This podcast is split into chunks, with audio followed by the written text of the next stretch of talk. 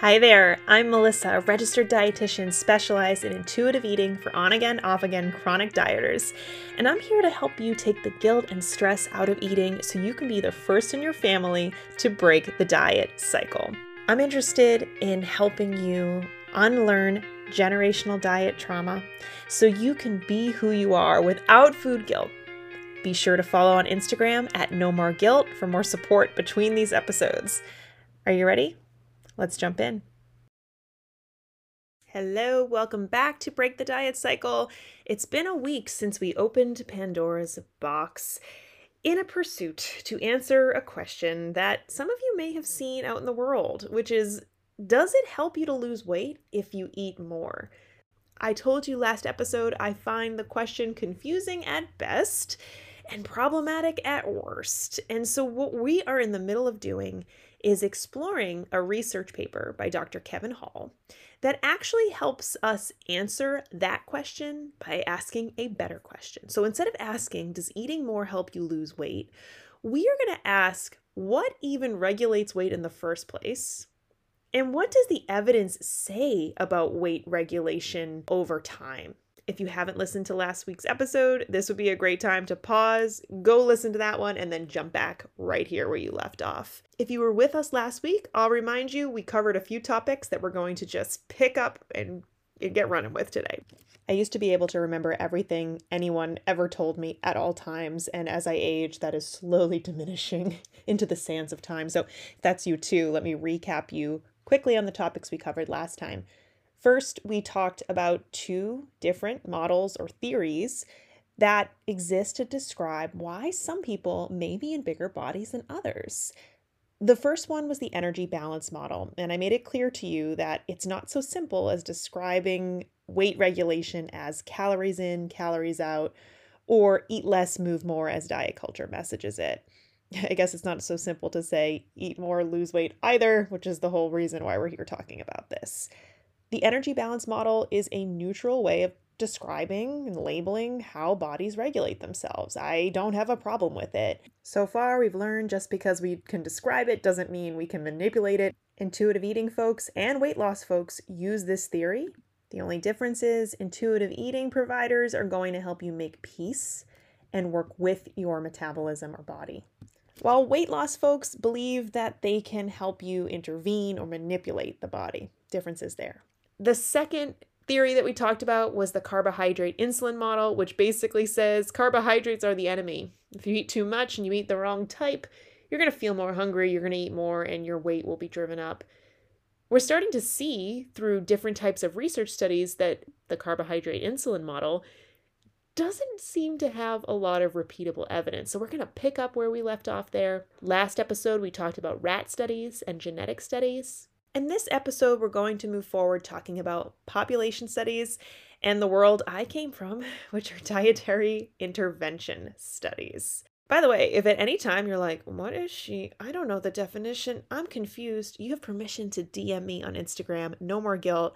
Go ahead and ask a question as you guys know, when you DM me, sometimes I post the answers to those questions right on my feed and we can keep an ongoing conversation because I think this is a pretty meaty topic we've endeavored on today. So feel free to message me with any of your questions as we go go through this. Okay. So what is a population study? A population study says, let's pick a group of people and let's try to describe this group of people the best we can. So we want to know their age, we want to know their uh, economic status, or maybe we want to know other aspects that would describe them. And the reason why we are going to do this is so that we can control for any known variables that might be hidden in our population. Population studies cannot prove causation. So, population studies can't say, you know, eating bananas causes diabetes. A population study couldn't really say that. It could say there's an association between eating bananas and diabetes. By the way, guys, that's an example. That's not a real thing. Please eat bananas. That is why research studies are going to do their best when it's a population design to understand who we're talking about. There's a lot of criticism of how that part of the research is done. Socioeconomic status doesn't necessarily encompass one's exposures to racism, their access to medical care. It doesn't necessarily talk about the impact of weight stigma or other social determinants of health. And so you will see, I think, going forward, more attention to that in the research and at your doctor's offices. But the current state of the research hasn't done a great job controlling for those factors. So I just want to put that in our minds as we pursue this information. The second thing a population study is going to do is ask a question, right? So so similar to my silly example a moment ago. What's the relationship between bananas and diabetes? And if we did that, we might take that population and interview them and say, "Hey, uh, how many bananas do you eat a week?" Except they'd say it nicer than that. I just said it in a way like I caught you in an alley and I was like, "Hey, how many bananas you eating in a week?" all confrontational. They would be much more neutral and, and and normal about it than I just was, but you get the point. We need to know how many bananas the population are eating. Then they're going to come up with some metric for diabetes in our pretend study. They'll say, "Hmm, tell me your A1C at your last doc's visit." And that's how they're going to try to make a relationship between the number of bananas folks eat and the prevalence of diabetes when they interview them. Sidebar this is why BMI is so hard to scrub from population studies because it's super cheap and super easy to measure height and weight. And so when people get funding, they like BMI because it's easy to use. Who cares if it's accurate, right? population studies are flawed and they are incredibly important to what we know about nutrition. They have made impacts on public health, uh, especially in nutrition. Sometimes we just need to, to kind of capture some associations so that we can make new ideas or hypotheses for dietary intervention trials, which we'll get to in a moment. So, this is a stepping stone of research to help us pursue what's going on of course, nutrition is incredibly complex, health is incredibly complex, human beings are incredibly complex. And as much as we might try to classify in people in these lumps or groups, you will find that what happens is that we make averages of these groups, and sometimes those averages don't necessarily reflect the range of experiences within the groups themselves. Just like when we talked about rat studies, there are limitations to population studies we're going to continue on our discussion and we're going to take our information as if it were truth. Okay, just like diet culture does. They take those headlines and they take the data as if it were absolute truth. So we're going to do that today and we're going to see what Dr. Kevin Hall in the paper we've been reviewing summarized through his research review. And here is what he found. By doing a review of population studies, he found that the average intake in the US from the average adult shows a quote, remarkable stability in the intake of calories from carbs, fat, and protein.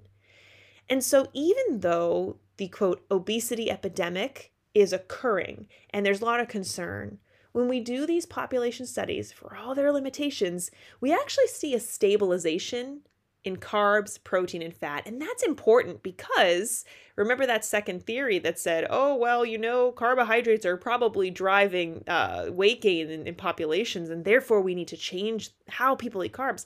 That's not really showing up at the population level.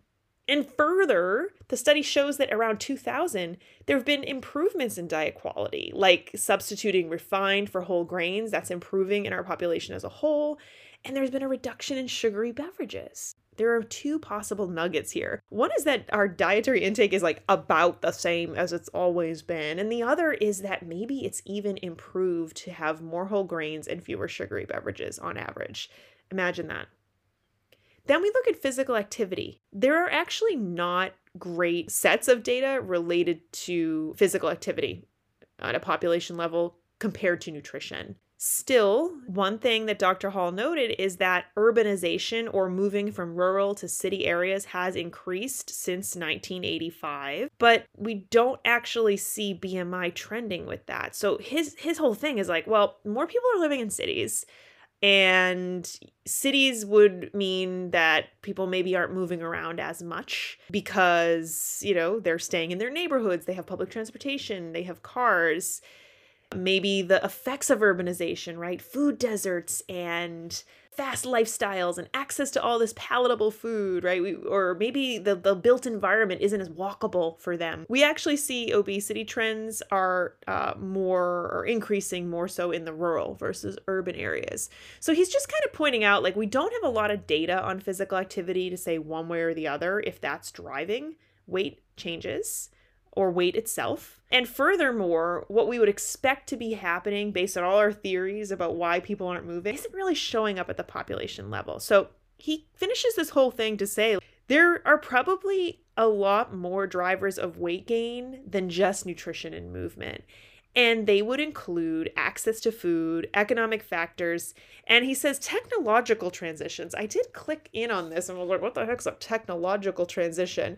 I wonder if that encompasses the use of smartphones, you know, work from home, all that different stuff that kind of keeps us more in one place rather than naturally moving. To his summary, there is not a lot of evidence that carbohydrate intake explains differences in body weight, and recent trends don't support that carb would be the main driver of the US obesity epidemic as it is defined.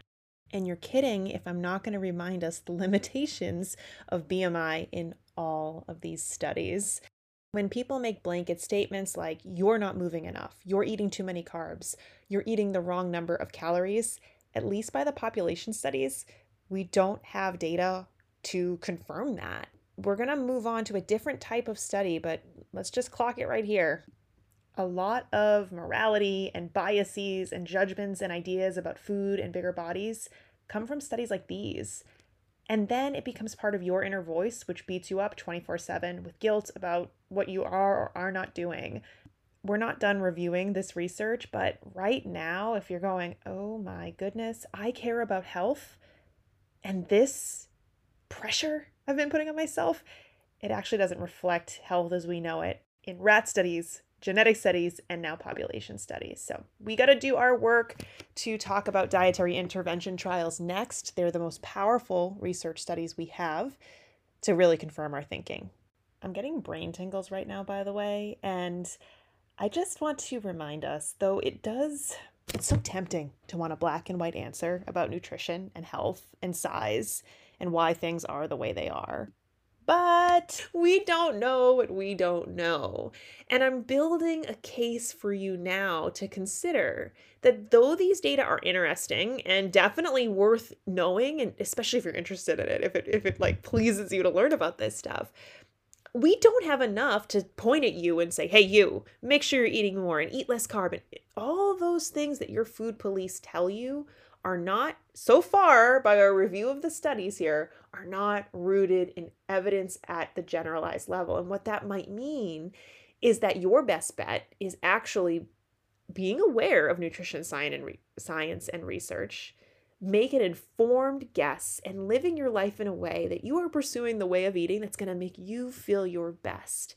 And intuitive eating is perfectly matched for that type of approach because what it does is it says, hey, like, how are you feeling in your body right now? Not just hunger and fullness. Is the food pleasing you? What are your energy levels? And how does that link to your health values? So, if you value diabetes prevention or management, yeah, maybe we want to look at those lab values and experiment in an informed way. Maybe if you're worried about your mobility, we experiment in an informed way. Um, it's not true to say that focusing on the weight is going to necessarily allow you the outcome of weight loss based on what the research says. So a lot of people find peace in that to say, look, I don't know about intuitive eating. It definitely scares me. It's definitely a different approach, but I'm seeing over and over and over again, not just from my lived experience, but from the research, that this way isn't working. So why would I repeat what's not working? Why would I do that? Maybe I can become an expert in myself. Let's switch gears to our next type of study, which are dietary intervention trials. Intervention just means that uh, medicine, nutritionist, whatever, the researcher is going to come in and prescribe a change. An intervention trial could be a medication, right? So, what could happen is one group gets no medicine, they get what's called a placebo and the other group gets the pill. That's the most basic, simple uh, version of an intervention trial. or a randomized control trial. And they complete the intervention and then they they compare what happened with the placebo, what happened with the intervention group. If we see a significant difference, we know that the medication or the pill that we gave actually caused the lo- removal of a symptom or the, the treatment or the cure, however we've defined it. It's a little bit easier to do that when the only variable is pill or no pill.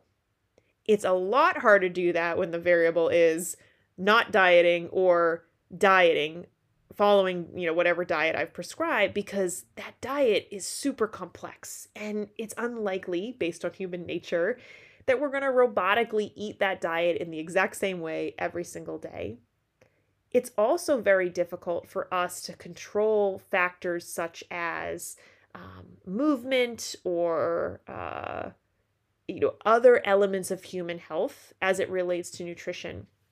So incredibly difficult to do randomized control trials. And ooh god love the scientific community. They pursue it anyway. We love scientists for this reason right? They they go forth even when it's hard even when it's imperfect i would agree that some data are better than no data right we wouldn't say well this is hard so we're not going to try to study nutrition that's silly why would we do that I love nutrition science. I was in the research community. I really value the people that do this work. The problem becomes when we allow bias or we allow our ideas of what's supposed to happen to drive the ship. That's where we find ourselves as we talk about the state of the research.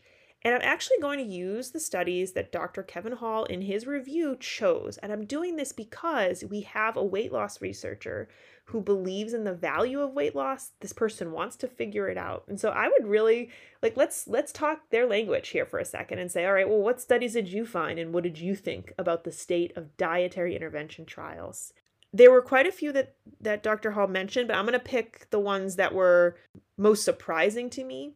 Like I said, I will leave the link for this in the podcast episode. Look at it with your own eyes if it's interesting to you. The first thing that Dr. Hall points to is that a meta analysis of 53 randomized control trials of greater than one year tried to compare low fat versus high fat dietary interventions there was no significant difference in the average weight loss between those two diets. Know, when you do a meta analysis, that's a pretty rigorous process. There's a group of, of people who go through and they say, we're only going to let research trials of really similar properties or similar qualities be part of this. And if they're not, they don't meet the criteria, that study gets booted. It's not part of the analysis. It doesn't matter how good it was or what it found. They're comparing and collating information of like with like. 53 trials is a lot of trials. It's a lot of human beings that we're looking at, and we have some confidence that they were rigorously done, they were properly done. And after a year, there were no differences between the low or the high fat diet when it came to um, weight loss. There was another analysis of 121 trials found that there was no difference in weight loss at six months for low, moderate carb, as well as low fat and usual diet controls. By the way, that 121 uh, meta analysis, I clicked in because he's summarizing to say, like, yeah, there was some modest weight loss, but it didn't matter which diet happened. So I was like, well, how much weight did these people lose? And when I clicked in on this, I see some very important information here. The weight loss observed was only about 5 to 10 pounds, and it says right here no diet significantly improved HDL cholesterol or C reactive protein, which is an inflammation marker. And weight loss diminished at 12 months among all the patterns. So Dr. Kevin Hall is summarized and say, oh, at six months, there was equal weight loss across all the groups. But at 12 months, that weight loss started to diminish and there weren't improvements in HDL cholesterol or C reactive protein across any diet. The benefits disappeared, and this is consistent with another trial called the Look Ahead trial that I talked about on my feed a couple weeks back that said, look, even if folks lose weight, modest amounts, five to 10 pounds, that doesn't necessarily mean that their cardiovascular risks improve. Fascinating, fascinating. Which makes us ask the question Why do we need to solve the problem of weight if losing weight is difficult to maintain and it does not improve our outcomes long term? Why do we need to solve that? Interesting question. The science is a mess. All that Dr. Hall could definitively say was that factors other than macronutrient composition, meaning how much carb, protein, fat, and factors other than glycemic load, meaning how fast do the carbs hit your bloodstream, play important roles in influencing energy intake and our weight status. That's all that he could definitively say. And this is why I kind of like this guy. is Even though he's thinking inside the weight loss universe, he's one of the few researchers I've come across that actually summarizes things as they are. It doesn't look like carbs, protein, fat, or glycemic load make a big difference. Can you believe? Can you believe? Can you believe how much of our eating is organized around the perfect carb, the perfect protein, perfect glycemic load, and we don't even have meta analyses to show that that is true. I'm not saying we should not try to improve the health of our population, of folks in bigger bodies who face health concerns. I'm saying in a generalized way how much fat, carb, protein you're eating, manipulating the glycemic load, cutting your calories, raising your calories. All this tinkering isn't amounting to anything. Various levels of research starting with rat studies all the way up to dietary intervention trials. We don't have any evidence that says it works reliably,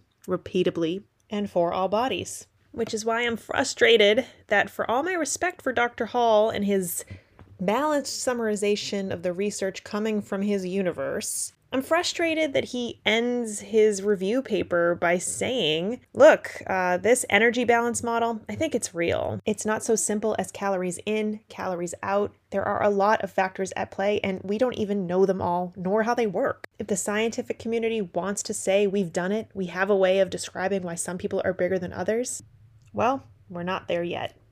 And I agree with him. I even agree when he says carbohydrates aren't the enemy. Think he's right about that. Where I disagree is when he says is that there's something driving obesity and we need to figure out what is causing this and figure out why some people are bigger than others.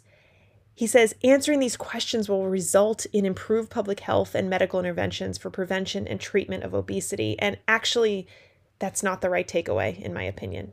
It's one thing to say we don't have a way of describing why some people are bigger than others. Same for tallness. We don't know why some people are taller than others. We make evolutionary assumptions and we move on with our lives. Where everything falls apart is this idea that if we don't solve it, everyone will be unhealthy. That attitude keeps setting us up for failure, right? We keep getting more studies that tell us the same thing instead of creating funding and opportunities for brilliant, smart researchers who just hold bias to have opportunities to actually study what improves the health and well being of folks in bigger bodies. That matters to me. It matters to me because my mom is in a bigger body, my clients are in bigger bodies, and I'm tired of watching. I'm tired of watching them stuck in the balance between making doctors and society feel more comfortable with their size and choosing their actual comfort. This is what has me saying, do better to all of the research community. And while we figure out doing better, I know that you are going to be more effective talking back to the food police that tells you you're bad, your eating is bad, your body is wrong, when you have the research to back you up. It's why I'm so passionate about what I do with clients. It's why I make podcast episodes like this. I know you care about health. And I know that every single message you've ever heard has told you that being in a smaller body and weight loss are the paths for you to achieve health and freedom. It hasn't been true yet by your lived experience, and uh, looks like the research backs your experience up.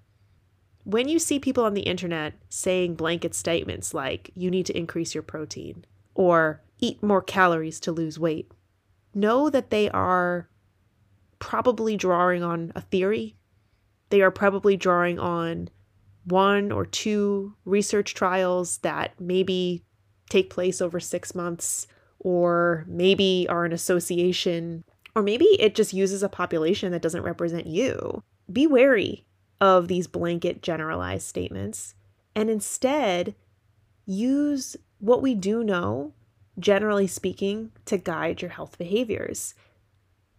This is the principle of health enhancement that comes from health at every size. So, what can we do if we want to improve our health?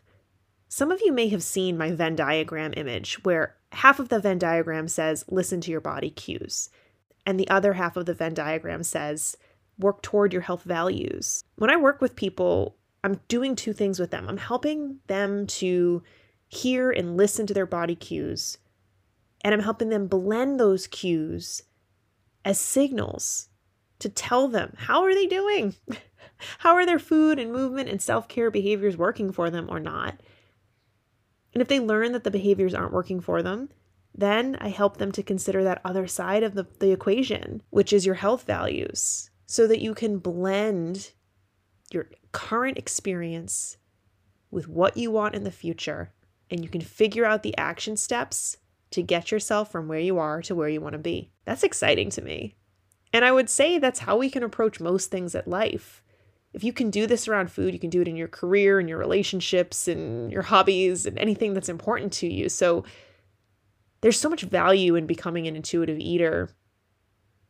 You stop repeating the madness of diets and you learn a new way of being that helps you take your body seriously, take your cues seriously, take your experience seriously toward health. That's where we come back to something we talked about a couple episodes ago.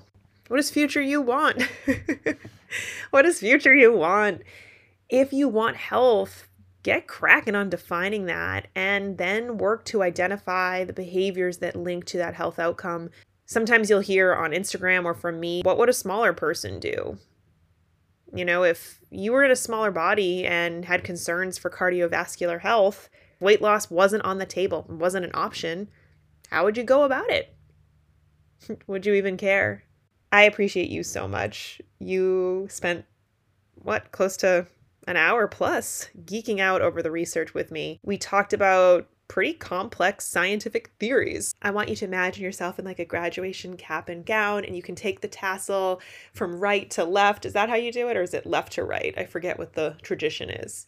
At any rate, you've been primed about the different types of research, how applicable different types of research are to you in your life and how to just be a better consumer of nutrition information when you're on Instagram scrolling. And if you're doing an intuitive eating journey right now, you have a little bit more confidence, a little more oomph in your step to trust your body cues and your health values to help you make choices. I know you're probably like slamming your steering wheel right now, or if you're cleaning, you're like cleaning that one spot over and over again because you're like, why isn't she telling me what the behaviors are? I get it, no diets. But what do I do instead? Please, Melissa, just tell me the answers. Look, there are answers, but they're unique to you. And I'm a dietitian, but I'm not your dietitian. And so I'd have to know you better to really say. Still, I want to give you some pointers today. We know that there are four behaviors that do link to reduced mortality or less incidence of death, no matter what size you are. Those four behaviors are eating fruits and vegetables consistently and adequately, not smoking, alcohol intake zero to one drinks for women and zero to two drinks for men each day. And lastly, is enough physical activity. If you are saying, I want to work on health, those would be a place to start. And if you can't pursue those behaviors without dieting coming in and grabbing the steering wheel and leading you towards guilt, extremes, deprivation, intuitive eating has steps and you know things you can do to to unlearn that. So you do that stuff effortlessly right? It's just like a way of being. It's not a diet or a lifestyle whatever whatever the new term is. So that's what i want you to think about. How are you going to react the next time you're scrolling and you see someone make that blanket statement ugh you need to eat more protein. Do you? That person doesn't know you. And there's nothing from the studies that say that that's going to make an impact on your weight. Nothing from the studies that that's going to make an impact on your health let's start turning ourselves into what I like to call an N of one study. You are always researching yourself. You have permission to change what's not working, you have permission to learn new things, and you can root your experience in how you feel. That's okay. That's important. My friends, this concludes our two part series trying to answer the question Does eating more help you lose weight? I gave you more than you bargained for, but I'd much rather you be the kind of person who can think for themselves about nutrition going forward. Hope that helped you. Hope to make you feel empowered. And if you need more tailoring, clarity, or support, you know where to find me. Next week, we're going to come back with some more client interviews. I'll give you a break from my voice. In the meanwhile, be good to your good body. We'll see you next time. Are you still here? I am too. And the reason for that, I was hoping, I was hoping if you just have one second, just one second, will you go to wherever you're listening to this podcast and rate five stars, leave a review, maybe even take an extra step and DM me at no more guilt and let me know what you thought of today's episode. If you are finding benefit, your messages help me to improve, to get this out to more people so we can keep breaking the diet cycle together. Okay, I'll let you go now for real. You hang up first.